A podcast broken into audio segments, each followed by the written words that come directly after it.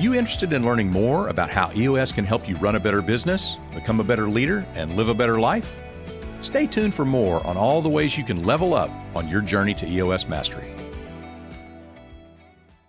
A lot of it too was Sue saying, Hey, dude, like, we got this. Go do the things that you need to be doing. We got this. We got this. You've taught us enough. You don't need to tell us again for the 800th time how to do it. We will get to the point where you want to be. And that's where we're at right now is like, I have complete trust in our team to be able to execute where we are. And then I really only jump in when I kind of see it jumping off the rails or I have more information that I haven't either disseminated enough to Sue and the rest of the team, or things change so quickly that I'm able to be like, hey, here's where we can go instead.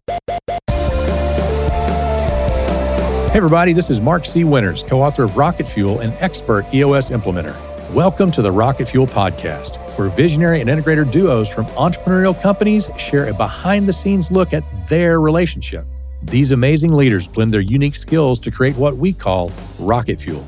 Today, I'm excited to welcome Andy Atkins and Sue Straw of 730 Eddy Studios, a collection of highly trained video professionals whose focus is on client centered corporate video production.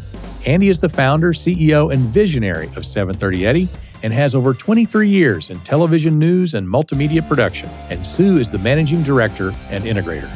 In this episode, Andy and Sue focus on how, if you want to build a strong visionary integrator relationship, leadership, team, and company, you need to make time for same page meetings.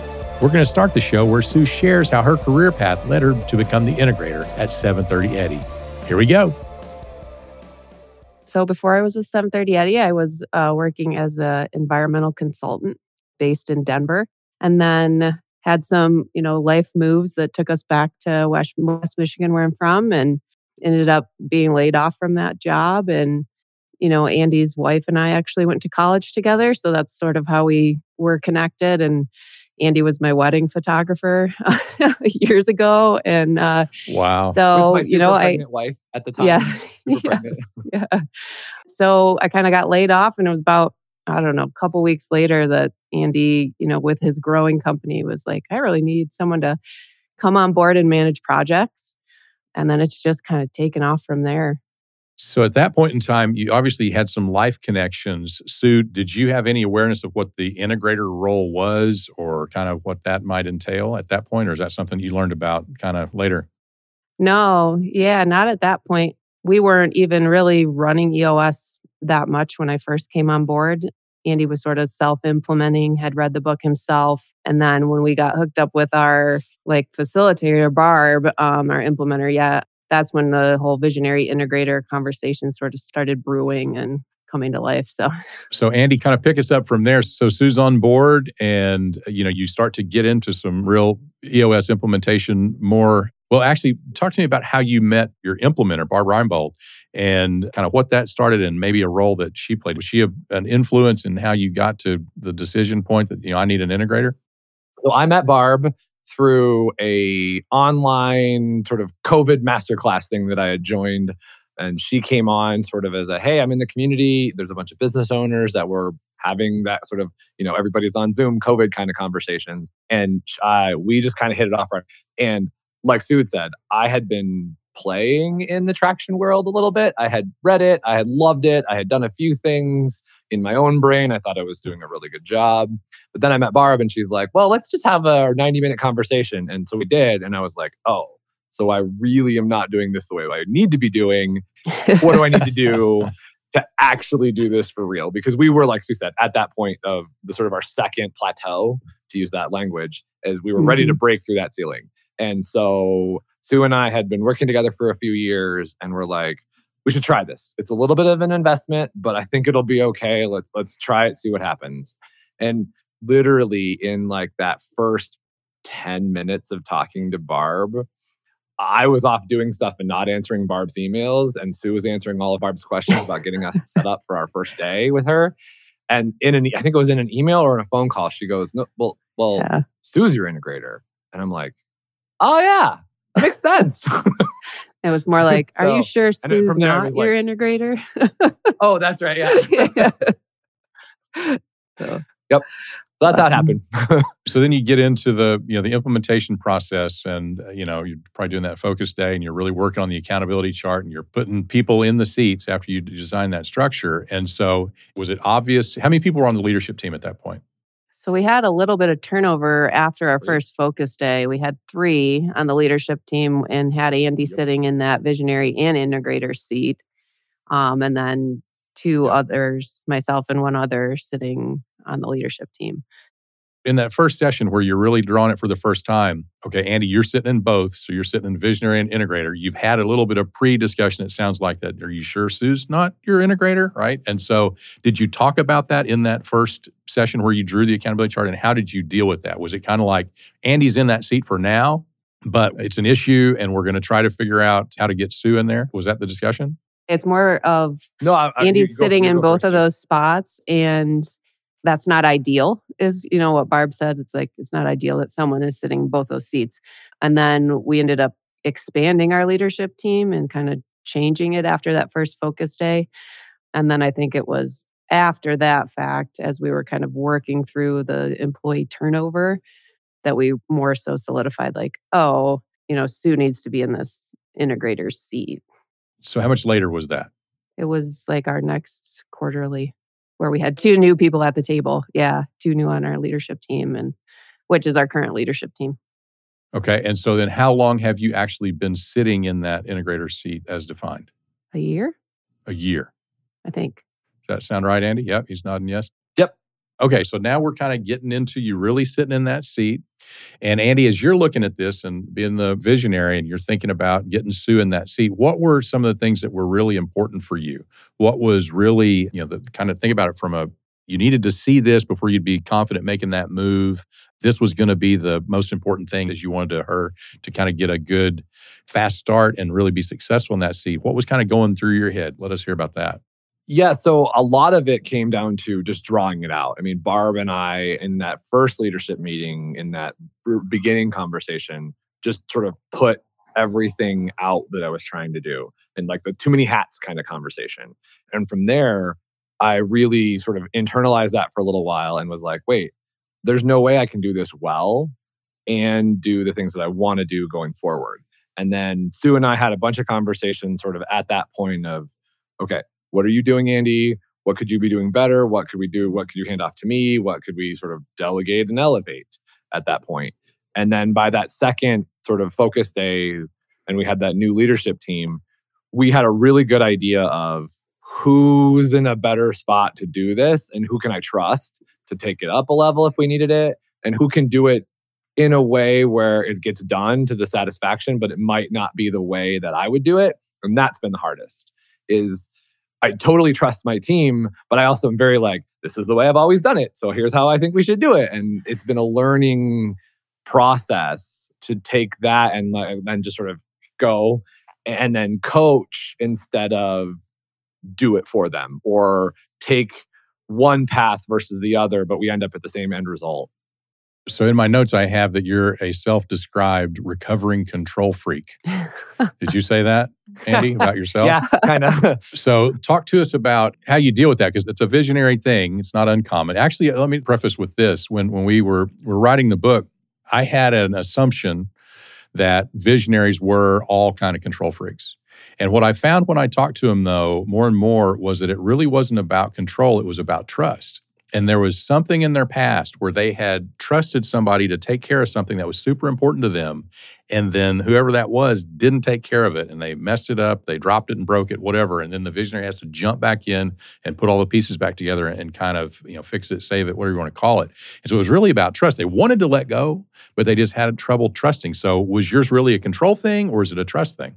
Well, I would add a third part to that conversation too is in the world that I come from, from TV news and from the TV world that I came up before I built 730 Eddy, it was a lot of doing it myself. And so it was like more of like, hey, I know I can get this done faster and we can be more efficient as a group. And so that was where my mentality really was in the beginning is like, oh, I'll just jump in and help because I know how to do it. And then you can work on something else and you can work on something else and we'll do three things at once. And then there were moments in building the agency where, like, you're right, there are like, hey, I, I something fell apart. I just have to jump in, go that way. And a lot of it too was Sue saying, hey, dude, like, we got this. Go do the things that you need to be doing. We got this. We got this. You've taught us enough. You don't need to tell us again for the 800th time how to do it. we will get to the point where you want to be. And that's where we're at right now is like, I have complete trust in our team to be able to execute where we are. And then I really only jump in when I kind of see it jumping off the rails, or I have more information that I haven't either disseminated enough to Sue and the rest of the team, or things change so quickly that I'm able to be like, hey, here's where we can go instead. Right.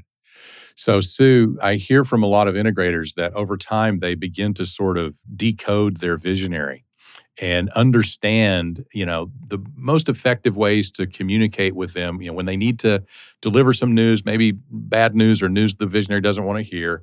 And also when the visionary is behaving in some way that may be disruptive, they have a way to, you know, sort of ask them nicely, tell them nicely to cut it out. So have you started to figure that out for Andy? What works for you and how do you do it? Yeah, you know, I kind of refer to it as speaking Andy. Speaking Andy. To like our team. Nice. That that you know, like, and we have had those moments where, you know, we just have the type of relationship, like Andy said, that we have the trust there. That there's no barrier, or and I'm not afraid to say something to him, and that's come a long way from from when we first started, being like, oh no, this is my boss, like you know what he says is kind of what we have to do. Whereas now the trust and the relationship has been built that you know it's okay for me to come with the ideas and the approaches that i think are probably better suited for either something with a client or even just like internally with the team like okay this is your message. Let's reframe it and put it out in this way because that's going to go over better. Mm-hmm. but we've just gotten to that point where those conversations we can have them and it's okay and they're not always like fun conversations but we don't leave with any different relationship than we had when we started.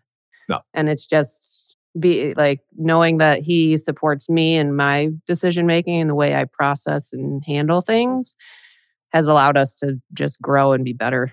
So, Andy, maybe you can take this one. What is it about how Sue approaches you with information like that that really makes it easier for you to process and what is if she were to you know deliver it in a different way what's the way that you know would maybe put up your defense shield or put you in a different mode where it wouldn't be as productive? What do you see as the key? She calls it speaking andy. Yeah so sue is the most chill person ever.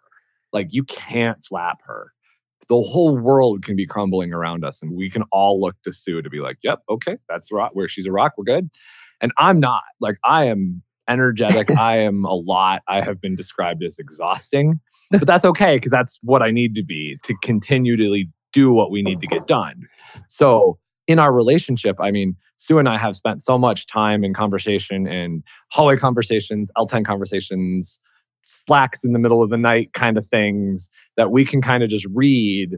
Hey, when Sue says this, that means this. And it's funny that she says speaking Andy, but when talking to Sue and understanding Sue, I know what Sue's thinking just by looking at way her eyes shift or the way her body language changes every now and then to be like, oh, okay, so I need to rephrase that and then go the other way. Or, you know, if there's something that I say and I like bounce a glance at Sue and I'm like, let's try that, you know. And so it really has, we have been able to be sort of that visionary integrator. We didn't really know what that was before, but as we describe that and as we build that more, it just it makes more sense for us.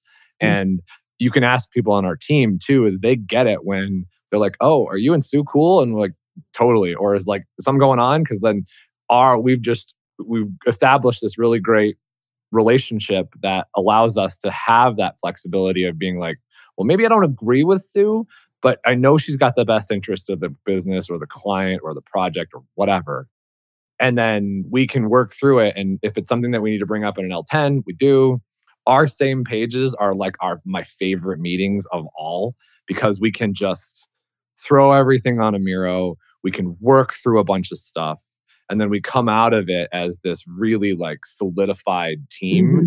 that then we can take it and go and do you know, the hundred things that have to get done that week or the next two weeks or, or the next Yep. big event. And it, it really helps. Right.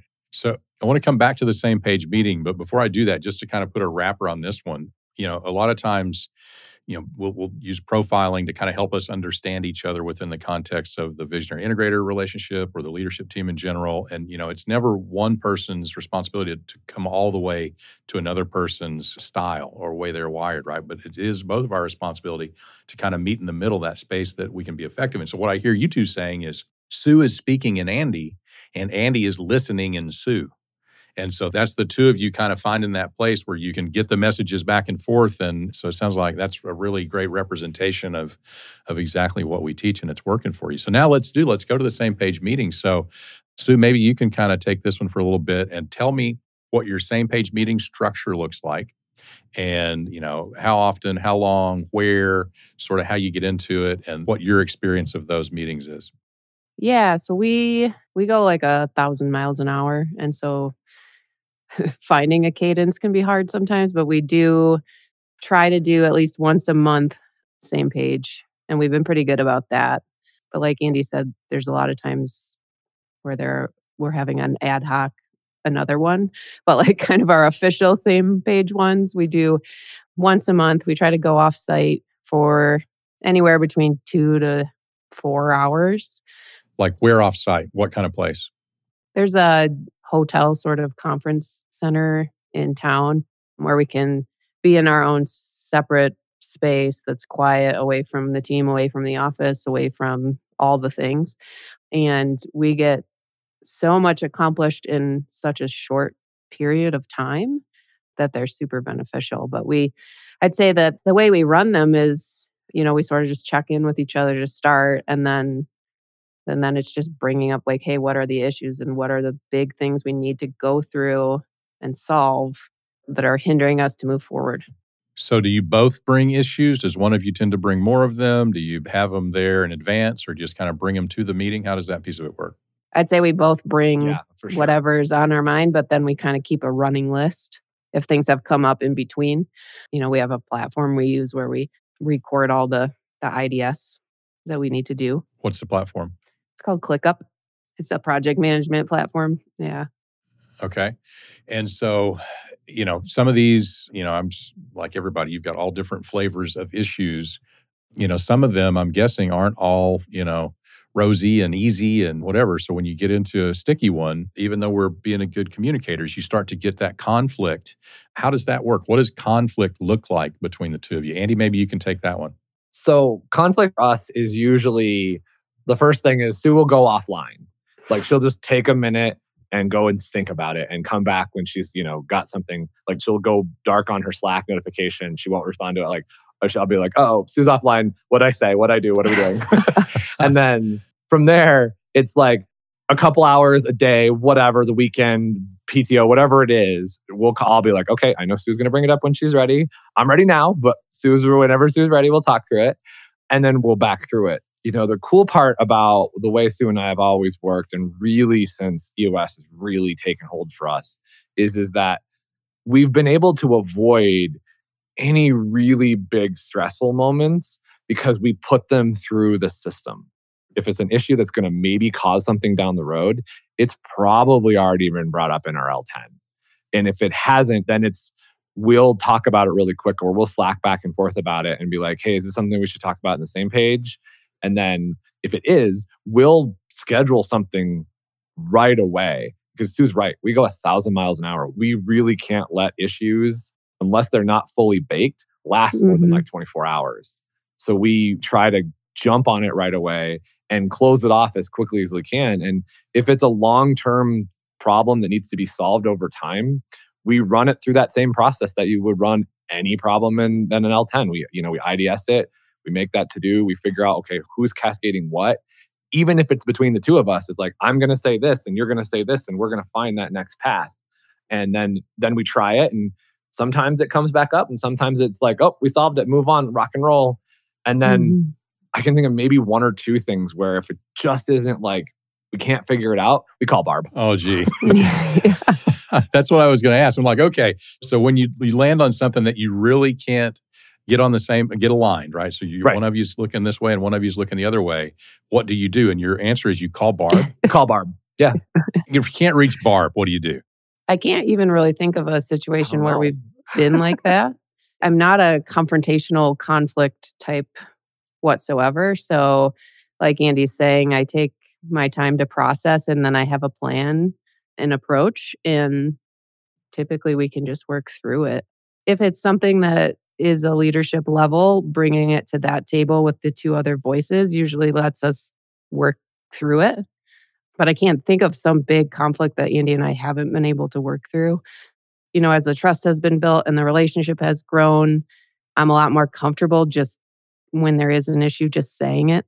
So it doesn't, we don't sit on it anymore. So, Sue, question for you. So, an issue I see with a lot of visionaries is they don't fully commit to the same page discipline, and they're you know they're always kind of trying to maybe get out of doing the same page meeting, or they just there's always some reason to kind of try to minimize it or push away from it, or they think they're getting plenty of communication, plenty of interaction with their integrator just in daily interactions because they you know their offices are close together, they see them in the hall all the time, whatever it might be. So, is Andy the kind of visionary where you kind of have to rope into?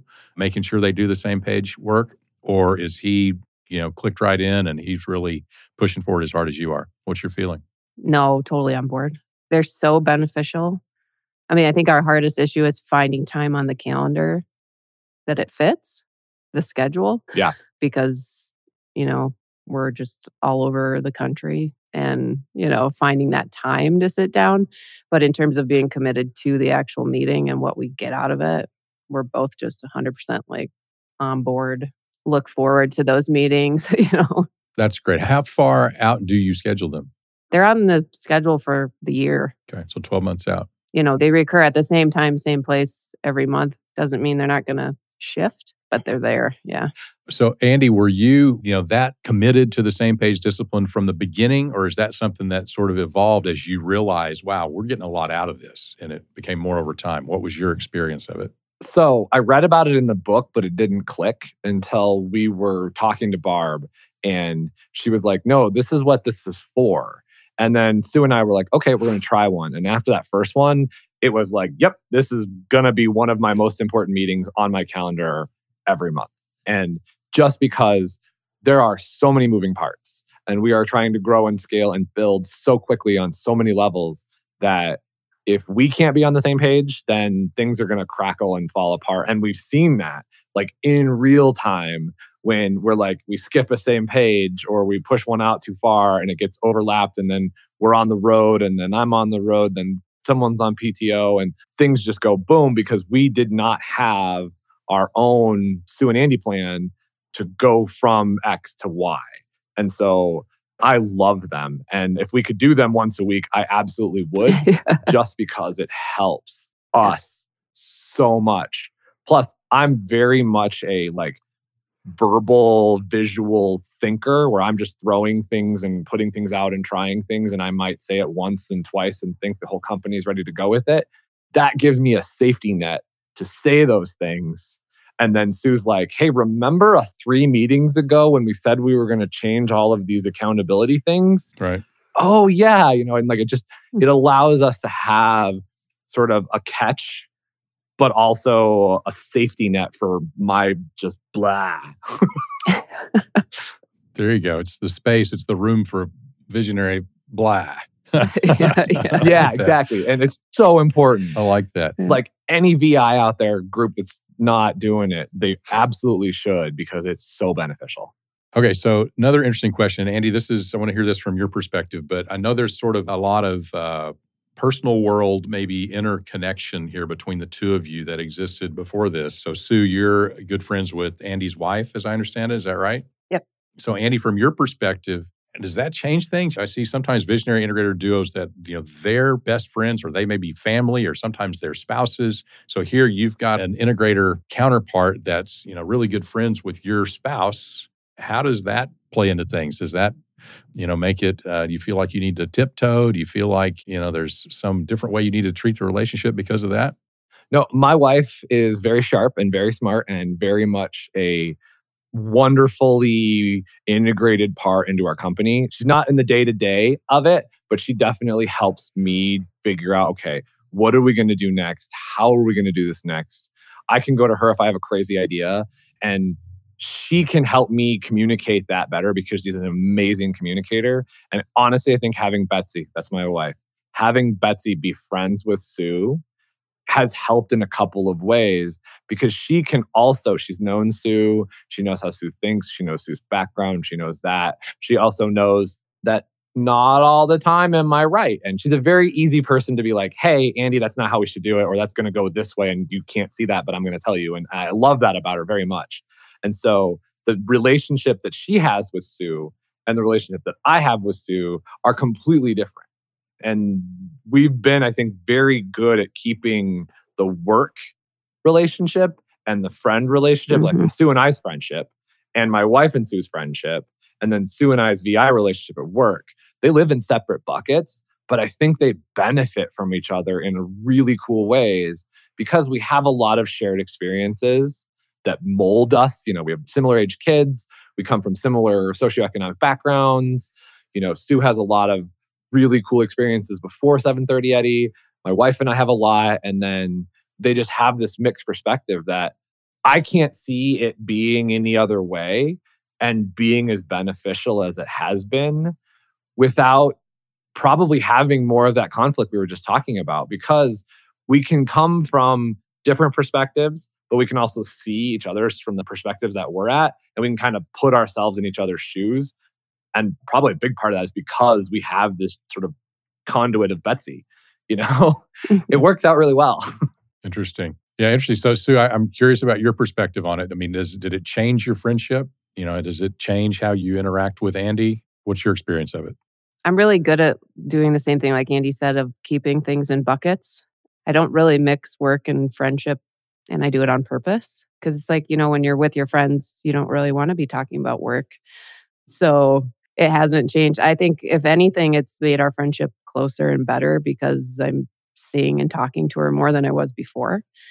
And like Andy said, you know, she's involved in our business because they are the business owners, right? And she has great ideas and she's always a good sounding board for me too. And it's just, you know, everyone. Right, if there's anyone yeah. who can speak Andy more than Sue, it's Betsy. so.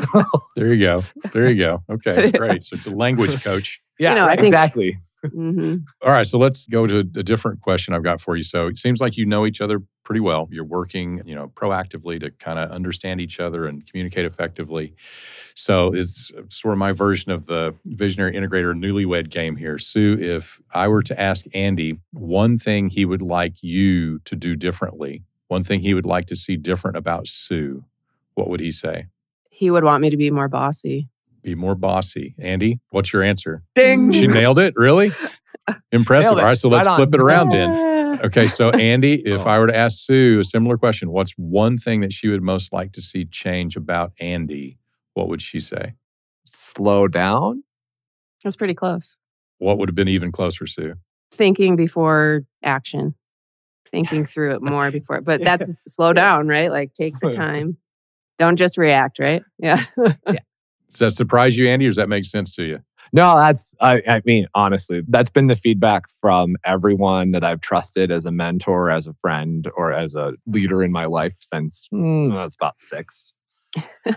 I love asking that question because yeah, I get a sense of how well the two of you really kind of do understand each other. And of course, there's a lot of commonality to the responses I get.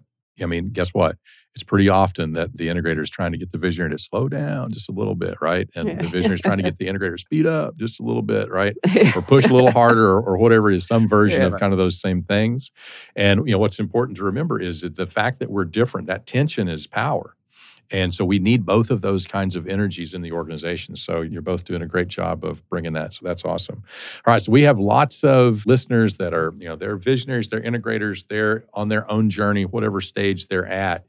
And so you've got an opportunity to share some little nugget of wisdom that you've gleaned so far in your own rocket fuel journey as either the visionary or the integrator. So, what's something you might share with them that might help them get a little closer to where they're trying to go, maybe a little faster and maybe with a little bit less pain and suffering. Sue, can you start us off? Yeah, I would say you have to have that relationship that's built on trust, but at the same time, empowering your counterpart to do what they're best at. And we have that, and it just makes it work. But you have to have that trust in the relationship. If you don't, it won't work. Love that. It starts with trust. Andy, what about you? What's the nuggets you can share from the visionary seat? Don't have like so many, but again, true visionary, I have like 12 things I want to say. But I would say don't be afraid to try it. Don't be afraid to be like, well, what if we did it this way? An example is like a delegate and elevate list. Like try it, see if it works. If it and try the things that make the most sense to you because especially in our relationship, I can come with a crazy idea of we're going to do this thing. And Sue usually lets me go for it, but she'll always be like, okay, you tried it, but did it actually work? And being able to have that space to work with her and experiment and try things, but know that it may just be a whim allows us to have a better relationship and then at the end a better business and i think that's where our power really has grown for us is we're a better company. We have a better company culture. We have a better client. We have better roi we have better margin revenue. All of those things that are super important to the to the business both internally and externally because we've been able to. So it's that ability to be like okay cool. Let's go with it, but then come back to what's most important at the end. I know it's kind of like three things, but I tried to keep it yeah. Typical visionary nugget. No, yeah. I love it. Good, good stuff there. Yeah. so we're kind of coming up against the clock here. You know, if our listeners want to find out more about your company or either one of you, what's the best way for them to get a hold of you? So for us, it's always just find us on our website, find us on Instagram. You can email me, you can email Sue. It's just Andy at 730eddy.com or click the link on our website that connects right to our HubSpot. We're very much always on and we're always willing to talk about how best we can help you. And if we can help you in one, two, or a thousand ways, we're 100% on board. Yeah. I just throw in LinkedIn. We're on there too. Oh, yeah. LinkedIn for sure. Yeah. Mm-hmm. Okay, love that. We'll put links to those things in the show notes so people can track you or your company down as they want to. And I'm super grateful to both of you for spending a little bit of your day with us today. I know that you've added value to our listeners and they'll be able to pick up some things that'll help them along their own rocket fuel journey. And that's really the point of our little podcast here. So, to our listeners, thanks for listening. We appreciate you being with us as well. And if you like what you're hearing, if this is helping you, please write us a little review. That helps more people find out about the Rocket Fuel podcast and hopefully can help them along their journey as well. So, until next time, Go Rocket.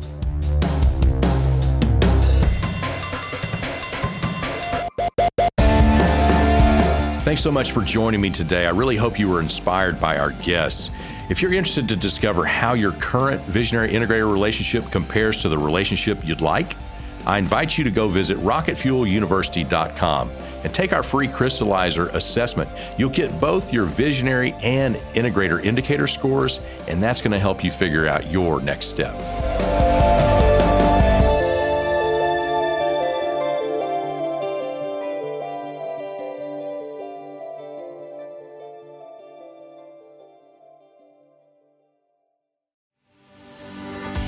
Are you a visionary or are you an integrator? Or maybe you're not sure, or maybe you don't even know what those words mean. If so, join Rocket Fuel University to find out. It's built specifically for getting clear and taking the next step. Find resources like educational videos, interactive community forums, and monthly Q&A sessions all for free. Check out rocketfueluniversity.com for more information.